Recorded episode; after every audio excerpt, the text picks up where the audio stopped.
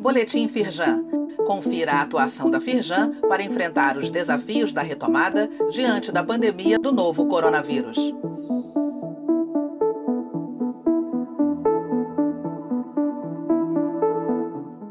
Destaques da edição desta quinta-feira, 6 de agosto. Nova lei estende possibilidade de desconto e prazo para quitar débito tributário para empresas do Simples.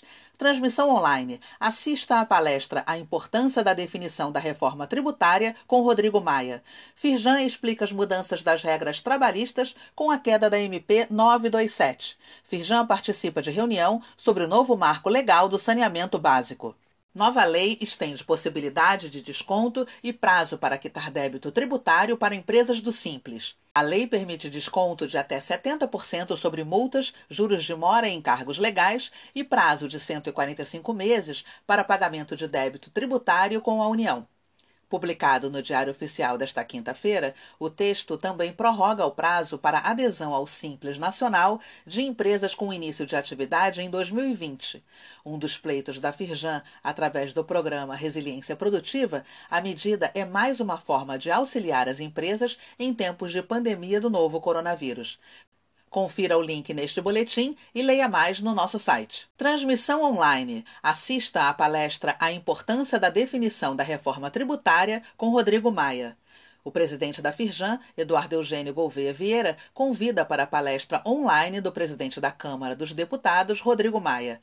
Acompanhe a transmissão ao vivo na próxima segunda, dia 10, às 10 da manhã. O link de acesso está disponível neste boletim. Firjan explica as mudanças das regras trabalhistas com a queda da MP 927.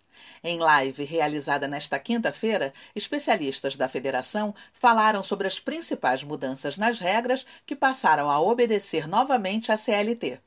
A medida provisória flexibilizava a legislação trabalhista em questões como férias, teletrabalho, banco de horas e exames ocupacionais. Acesse o link neste boletim para ver quais foram as principais dúvidas e ter acesso à íntegra da transmissão. Firjan participa de reunião sobre o novo marco legal do saneamento básico. O objetivo foi coletar contribuições sobre a metodologia que deverá ser usada para auferir a capacidade financeira das empresas para universalizar os serviços até 2033, uma meta da nova lei. A federação foi representada pelo presidente do Conselho de Infraestrutura, Mauro Viegas. A videoconferência foi promovida pela Secretaria Nacional do Saneamento.